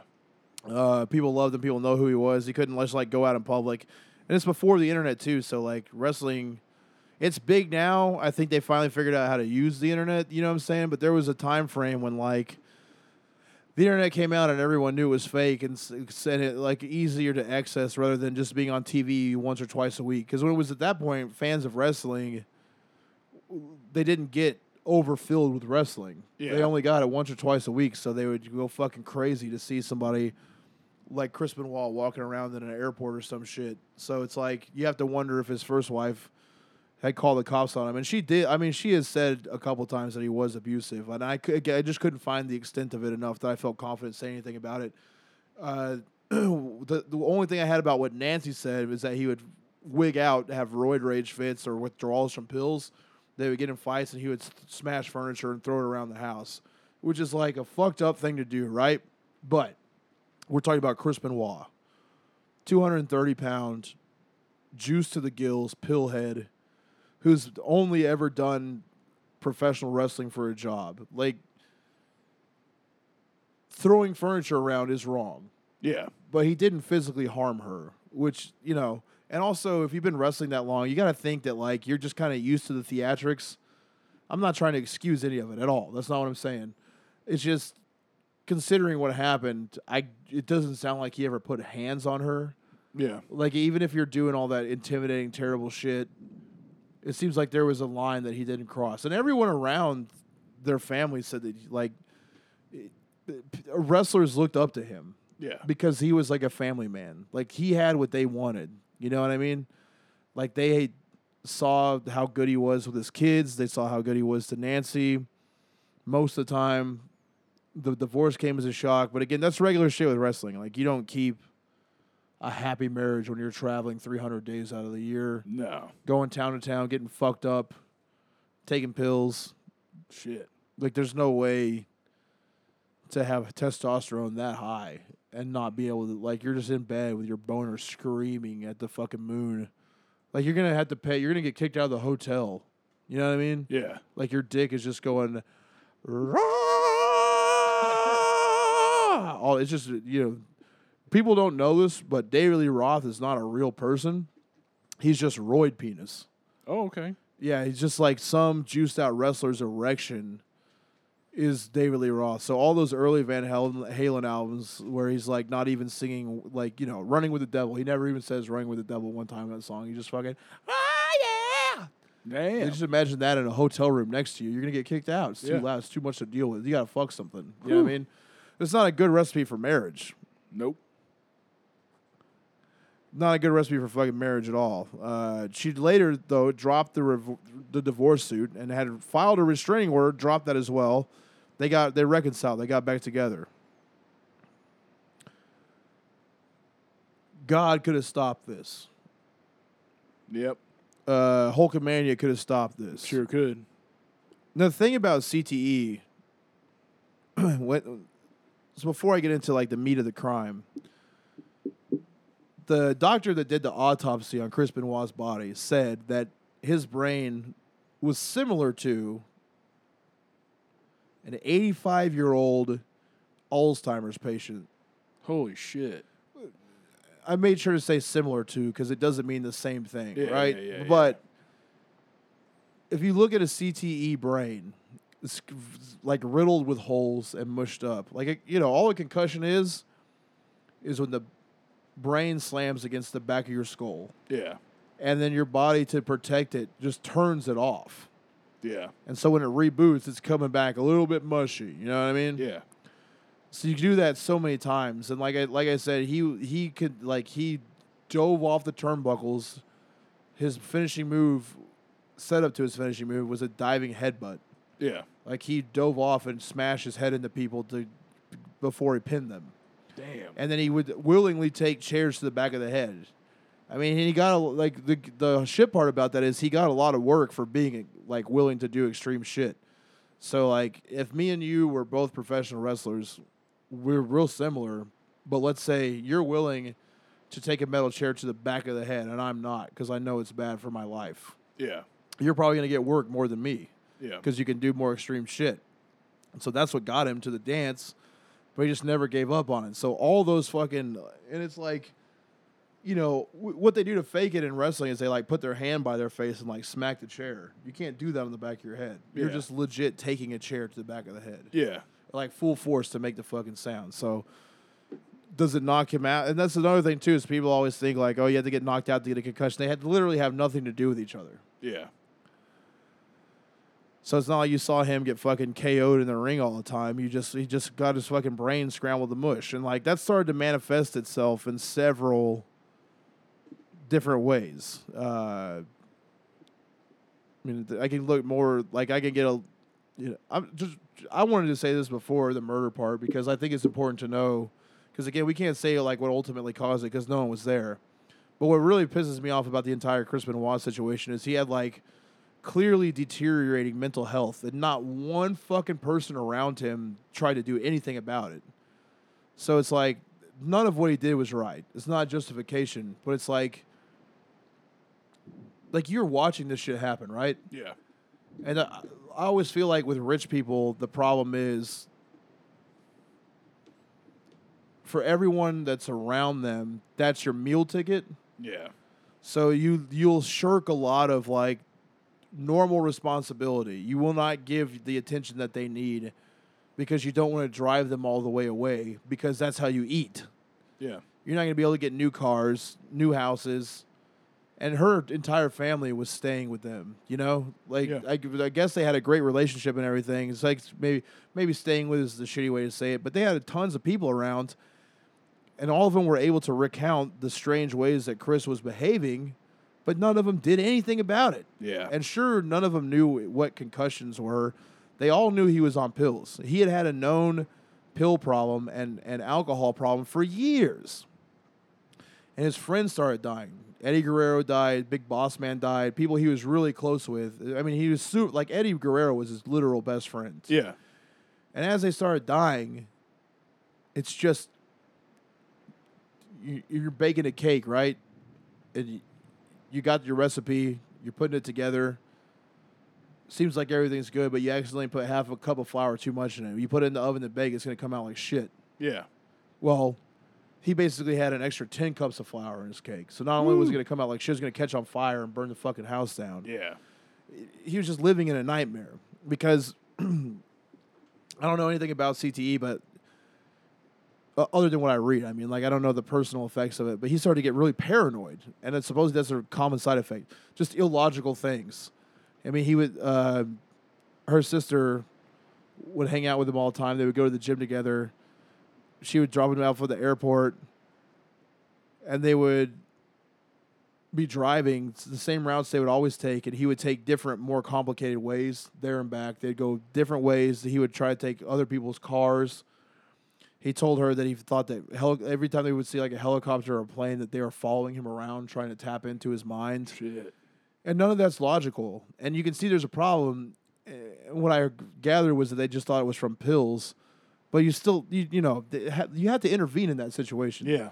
And, and I'm not trying to be an asshole right now because I have been the entire podcast, but this is the serious side of it because there's a, you know, like my grandma's got dementia, and I we know why she's crazy. We know what's going on, but if there's people in your life and they have weird things come up like that, it's only going to get more and more frequent. So just you know, make sure you take care of people around you. Yeah. Ask them how they're feeling. See if they have any concerns, and if they're telling you crazy shit, you- they're having some type of like manic swing or some shit Yeah. or also yourself too. Like I gotta figure that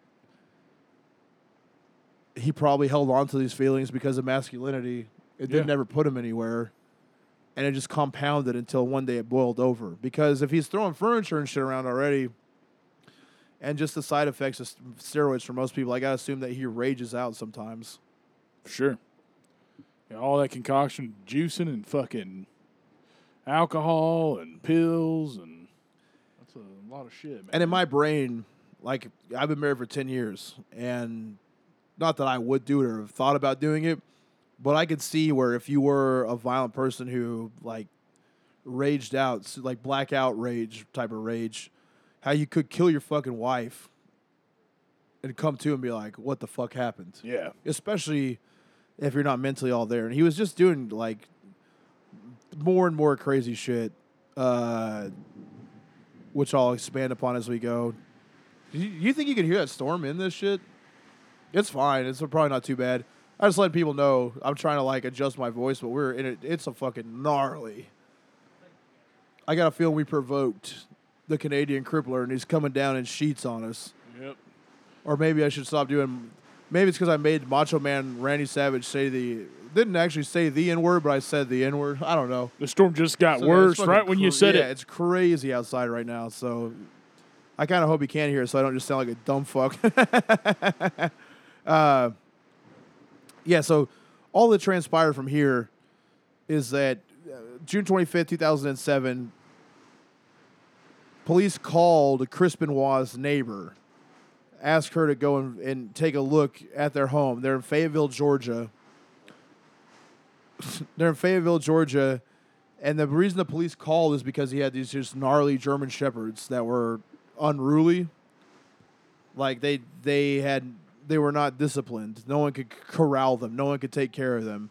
And so instead of police with guns and bulletproof vests and tactics and dogs themselves, they asked their fucking neighbor to go check on the Benoit family because there had been some cir- like the WWF basically called the police because Chris Benoit missed a weekend of events where he was going to win a championship with no warning, which it was not like him at all. No matter what he was going through, he was always there, especially because he was about to win a title again. Yeah. The cops found the bodies of Benoit, his wife Nancy, or the, the neighbor found it first. The police, sorry, the neighbor found and then alerted the cops to the bodies of Benoit, his wife Nancy, and their seven-year-old son Daniel at around 2:30 p.m. What actually happened is the neighbor walked in, went to the basement first and saw Chris with his neck caught in the weight machine, checked on him, knew he was dead, and when they went and called the police.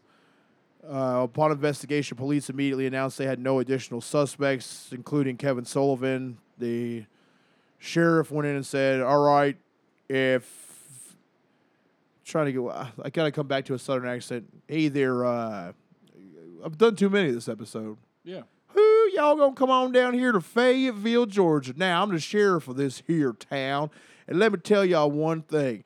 That satanic moron, Kevin Sullivan, well, he ain't got a lick of sense worshiping the devil and carrying on the way that them devil dick suckers do. We ain't even allowed him around to these parts. We just string him up if he come around here, so you know it weren't him from the get go. Wee wee. Yep. Devil worshiping, wrestling, and southern talk. Yeah, you know the fucking South hated Kevin Sullivan. Yeah, yeah. so- he's worshiping who? Oh no! Get him, Chris. Upon investigation, police announced there was no additional subject, as it was obvious Benoit committed the murders. Uh, or three day period. So the first he killed Nancy. That was his first move. That was on Friday. Uh, he just, I guess, went into a rage and beat the shit out of her. I mean, beat her. I mean, this is rough. Which, is- which probably should pre warn you. It's fucked up. He Yeah. didn't just like strangle her to death. Beat her unrecognizable, and then took a cord, bound her hog tie style, where she was on her stomach, hands and feet bound together. Went and got a cord, wrapped it around her throat, put his knees in the middle of her back, and pulled as hard as he could. She was strangled to death with her neck broken. Damn. So you just got to like I mean the guy is strong as fuck, but you got to think of the amount of fucking tenacity it took to like pull so hard you broke someone's fucking neck. You know what I mean? That's a lot. I mean, I it's like you know only Steven Seagal would know how much pressure it actually took to break a human being's neck, but I gotta Shit. assume it's a fucking insane amount. Uh, Nancy had, of course, all the physical trauma. According to the toxicology, she had Xanax, hydrocodone, and hydromorphone in her body, and they, they were found though at a therapeutic level, not a toxic level. Yeah. So, you know, I, I listened to an interview with her sister. She didn't flat out come and say that she was on drugs, but she did say that that's how things were in the house. They self medicated. Yeah. Because, like, you know, they had experienced a lot of death, a lot of hardship. And obviously, Chris was in pain because for beating his body up. So, Yeah. you know, he was found with the same shit in his body at a therapeutic level. Uh, when they found her, she had been wrapped in a towel with blood under her head and deep grooves around her neck, suggesting that he had used some sort of garrote. Again, just self made while he pushed her back and pulled until her neck broke. Uh, Daniel, on the other hand, had huge amounts of Xanax in his system. Uh, that means that before like, he ended up being strangled to death, but he was in such an intoxicated state. He probably had no idea what would have happened, which but it just depends on like it kind of takes away the argument of like Chris full on psychotic break rage, which I doesn't I don't think that that didn't happen because one thing I was reading about CTE is that you go you come in and out a lot. Yeah. like you know they get confused because they'll be in like a complete other fantasy world Yeah. and snap back in like quick spurts, like some shit where they'll be off in like a whole fantasy life, and it has only been like t- five minutes yeah. and come back. So doesn't disprove that per se, but just the way the next few things happened, uh, you really don't know. Um, and there's a lot of fucking theories floating around about the murder with his son too. Like the same dumb fucking sheriff was like, "Well, y'all, we done found track marks in Daniel's arm. That did not happen." Uh, the entire family went to see the body before it was laid to rest, even before it was dressed for food. There's no fucking track marks. There was a rumor about the Daniel having fragile X syndrome. And again, the family, both sides of the family, completely refute that because there was literally zero medical evidence ever to suggest that. It also sounds like a dumb superpower. The fuck Yeah. is fragile X syndrome? He's an X Man. Yeah, exactly. He just fucking uh, is like has adamantium claws. He has psychic abilities. Just like God damn it, God damn it, Daniel! I'm your father. Get the hell out of my head. oh shit. I'm trying to fuck this random woman. Get the fuck out of my head, Daniel. I'm coming. Thundercats. I was trying to make him Professor X Oh because you know that was his power. He like sat in that room and like got into people's brains. shit, man. But what if he really did? yeah, you had the Fragile X. Damn. Fragile X was just where he could like tap into your brain and play that Nine Inch Nails album, The Fragile. Ugh. How am I supposed to stop fucking other people that aren't my wife when the sexy sounds of a muscular Trent Reznor are constantly playing in the back of my goddamn cranium? I'm coming for you, Daniel.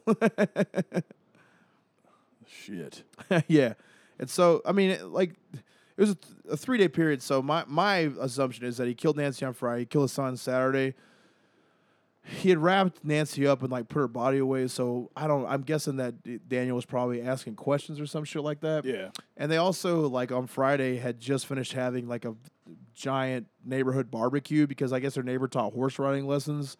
Daniel had completed them and they did, like, some celebratory ride around the block and they had everybody to- over to their house for a barbecue. So, like, it was all, all the dishes and shit were dirty and it was in disarray when they came. So, like, that would probably start a fight because, like, you know, most of what dumb arguments married couples ever get into is, like, are you cleaning the dishes? Are you cleaning the dishes? You know what I mean? Yeah, yeah, yeah. back and forth, so, and something like that simple could have sparked him into a psychotic rage. That's my fucking theory. And then you know when Daniel started asking where his mom's at and looking around, he probably already knew what he was going to do, and it was just so snapped from reality at that point. He probably thought it was like the best thing to go about it. You know what I mean? Uh, the way that Chris Benoit killed himself is absolutely insane. Uh, he took his lap pull down machine.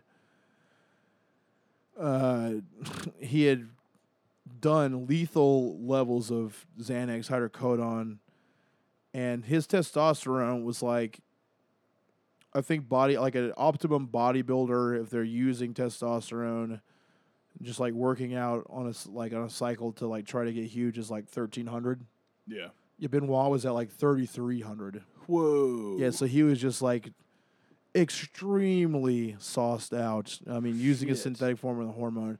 Now, the reason Chris Benoit started using testosterone, he was already big. He already worked out hard as fuck. He may have been even using a small amount, but he, he had such a hard time getting into the WWE. That's why it was his last stop because Vince McMahon told him that he was small. And at the time, he weighed like 190 pounds. I mean, when he died, he was like 220 something. Which, uh, when you're jacked like that, 30 pounds of muscle is a fucking lot That's of a lot muscle. of damn muscle. So, you know, basically, that like all that setup just led to disaster. He wrapped a towel around his neck, turned that into a noose, and uh, took the end of the cord that was normally like you know a lap pull down, like you would attach a bar to it Yeah. and pull it down to engage your lats with like a stack of weights. So he knew that he needed to use the full amount of weight. He had nothing attached to that except the towel. So he had to pull the cord down and attach it to the towel around his neck. So like pull the entire cord down and noose it around his neck to tie it together to just let the weight go. That's wild. And, and he used the full stack of weights. That's crazy, man. So that's how strong that motherfucker was. But like, you know how hard it is to lift a full stack, right? yeah, yeah, yeah, And so you know, like you're in the gym and you do like, there's no way to just like sit down and do it, right? yeah. like so I, I I hate myself, but I know he probably just like warmed up to do it. You know what I mean? It was like his last set, and he's just in there fucking woo, woo, clapping a full stack today, Daddy. We're clapping stacks and breaking necks. That's what we're doing around here. It's me, the crippler. I'll end anybody, including me. And just fucking, yo! Got that fucking full stack up and just, ah! Oh, yeah! And just let it rip, baby. You know, we had, because you had to be jacked up to pull that much, dude. Yeah, and plus, dude. without an attachment, just the cord. Yeah, I mean, you, that's wild as shit. Hell yeah, it's fucking wild, dude. But you know, he's just fucking, ah! They doing a mad cry too. Of- yeah, you have like you mean you. We've all seen the fucking stereotype of a guy lifting at the gym, like pushing through the pain and just fucking Yeah. ah, Yep. Yep. had to have been because there's no way that dude. There's no way that dude wasn't a yell lifter, No. which is like my pet fucking peeve, Yeah. especially when it's not that much weight and they're just like ah. It's I like, dude, why are you? why are you doing that? Damn. I just did twice what you did and li- literally just went relax. Yep. You know what I'm saying? Well, because you don't do enough cocaine. Oh yeah, I guess you just got to get revved the fuck up. Uh, th- th- he had searched on the family computer the quickest and easiest way to break a neck, which that's clearly somebody who doesn't know how Google works. You know what I mean? yeah. like, dear Google, he asked Jeeves, "Excuse me, Jeeves." He's like, "What? He ain't saying nothing." Listen to me, Jeeves. You're but a man. I'm immortal. I'll come through this goddamn net and break your fucking neck. I'm the crippler. Whew. Tell me how to do it. Neck crippling. I mean, like he already did it once before. He, Yeah. He broke just fucking slam. We've been breaking necks. The chief medical examiner attributed the testosterone level to Benoit possibly being treated for a deficiency caused by previous steroid abuse or testicular insufficiency. Now, let me say this to you. Yeah, he got wild when I said testicular. That's what he likes. uh, that's not TRT levels of steroids. No, man. he was still definitely abusing steroids. There's no indication that anything in Benoit's body contributed to his violence, concluding that there was no roid rage involved. All right. I, you know, I think it's just a, a factor of events. There's just so much going on. He was sad. He was hurt. Fucking had CTE, had rage problems. You know, roid rage really, like, for some people, it's not a factor, but when you're that gassed the fuck up, you know what I mean? It's just really n- no way that that's not what happened. Um, prior to the murder suicide, he had been given illegal steroids, not in compliance with the WWE's talent wellness programs in February 2006. But who gave a fuck? You know what I mean? He had been doing nandrolone and as- anastrozolone, Ooh. which were later revealed to have been given to numerous professional wrestlers. Former wrestler Christopher Nowinski was the first to speculate that the years of repeated trauma may have led to his actions. Tests were conclu- conducted on Benoit's brain by the head of neurosurgery at West Virginia University, and the results showed that, that that's the same thing I was saying about the CTE. yeah, about the uh, Alzheimer's patient thing. He was uh, can, all right. Can you please stop picking your fucking fingernails? I'm trying to it. just get this shit I'm done. making parmesan. You just gotta stop, dude. just do it later, please. Uh, now, when they when the doctor looked at his brain, and again, like CTE technology wasn't where it is now, the doctor said that he had an advanced form of dementia, which they often saw at NFL players. So, like, I don't think CTE may have been like a term then.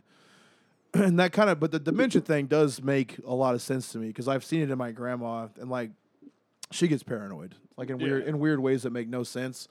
And so if he was like watching action movies and shit, it would make sense why like helicopters and fucking routes Yeah. home. Like she's just never been exposed to those things, so she's just paranoid that like my grandpa's not actually him. That's like her. Yeah, big, yeah, that's her big paranoid fear, or that people are looking in the windows. But he was like, a way more complicated thing. He didn't ever trust cell phones either, but he would still call and text people. But he was always kind of weird about it. And I, I guess on the day he died, he called. Uh, I guess how what there was Juventud Guerrero, and was there another one too? I don't know. Yeah, we, one of them, uh, Eddie's Uh. cousin. Because like when Eddie died too, Yeah, there was. It was Eddie, and then I can't remember his. Juventud. I have no idea, man. Anyway, so you know, he fucking passed away, Eddie Guerrero, and that was like everyone around Chris said he started acting kind of different around that point. That's when Yeah. it like really started happening. Uh, his wife's sister got him a journal and said that she had gone through some grief, and she suggested that he starts writing to Eddie Guerrero, and he did. And like looking back, it just got worse and worse. Like he was always saying, like I'm gonna come, I'm about to come see you, brother Oh, like shit. we're coming up and uh you know and he would say we and things like that and he he mailed a bible to his ex-wife that said like sorry i've passed Shit. before it happened he put a bible and they like he wasn't religious at all before any of this shit happened that anyone knew of but i guess he had like a curiosity about religion a few times but he had laid a bible next to nancy's body next to his kid's body after he murdered them and then put one next to him you know which that just goes to show that like something is unhinged because it Yeah. doesn't even make sense like it's not something that people even do it's not like a like a religious tradition to put a bible next to somebody you know what i'm saying Yeah, no. it's just like a crazy thing that he came up with and thought was going to like relieve it. So again, there's several theories. I went over the Kevin Sullivan one a little bit. No reason to dive into any of them because they're all fake and nonsense. Yeah. The whole thing's super sad to me, but mostly because it see it was just completely preventable. And uh, the hard part about it is, is it's really hard to say that Chris Benoit is just a complete shit person because it's such a complicated fucking scenario, right? Yeah. Like, I don't think he was, you know, it's a nightmare. I don't think he was good by any means. This was a terrible fucking thing to happen, but it really seems to me like he just completely lost control. And I gotta assume that when that happened, when he had flashes of reality, that it was just too much to let everyone else go on Yeah. including including his kid, including him. You know, like imagine you did you killed the other two and you were out of your mind and you came to. Like you only have one other option. Yeah. And plus he's dead. You know what I mean? Yeah. Like you can't get you, like there's no fix like he died. He got punished for. it. He punished himself. It's mm. over with. And this is kind of the era of like before you know, we live in a world now where people like they get on you for bashing mental illness and shit. Like that was before this, you know. It's like you're supposed to be masking. You don't talk about your problems, you know. And so even if he wasn't talking about them, it's like, man, you. I mean, you can tell when somebody's going through it. Period. Well, yeah, when the know? dude that you've known for forever has a complete personality shift, that's Yeah. one sign. And then when he's like taking crazy routes to get places, yeah. um, Best friend dies, and he best friend dies, religious. starts writing letters Yeah. and shit, and then he was like, the day that like oh, through the through the course of the the three days, like you just gotta wonder what the fuck he was doing. You know what I mean? Just probably raging out. Like he had driven, like he drove around. People saw him. He had made phone calls. Like he, I, that's what I was trying to get at. I think it was Juventud Guerrero or one of the fucking Guerreros. Like I'm, I, who cares? Yeah. It wasn't Eddie Guerrero because he died. One of the other ones, or his cousin, had been keeping contact with Chris because him and Eddie were such good friends. So like, Chris had called him and told him that he wasn't going to be able to make it to the pay per view because his uh, family had come down with food poisoning. Oh shit. Or he first told him that he was just late for a flight, that he was still going to make it.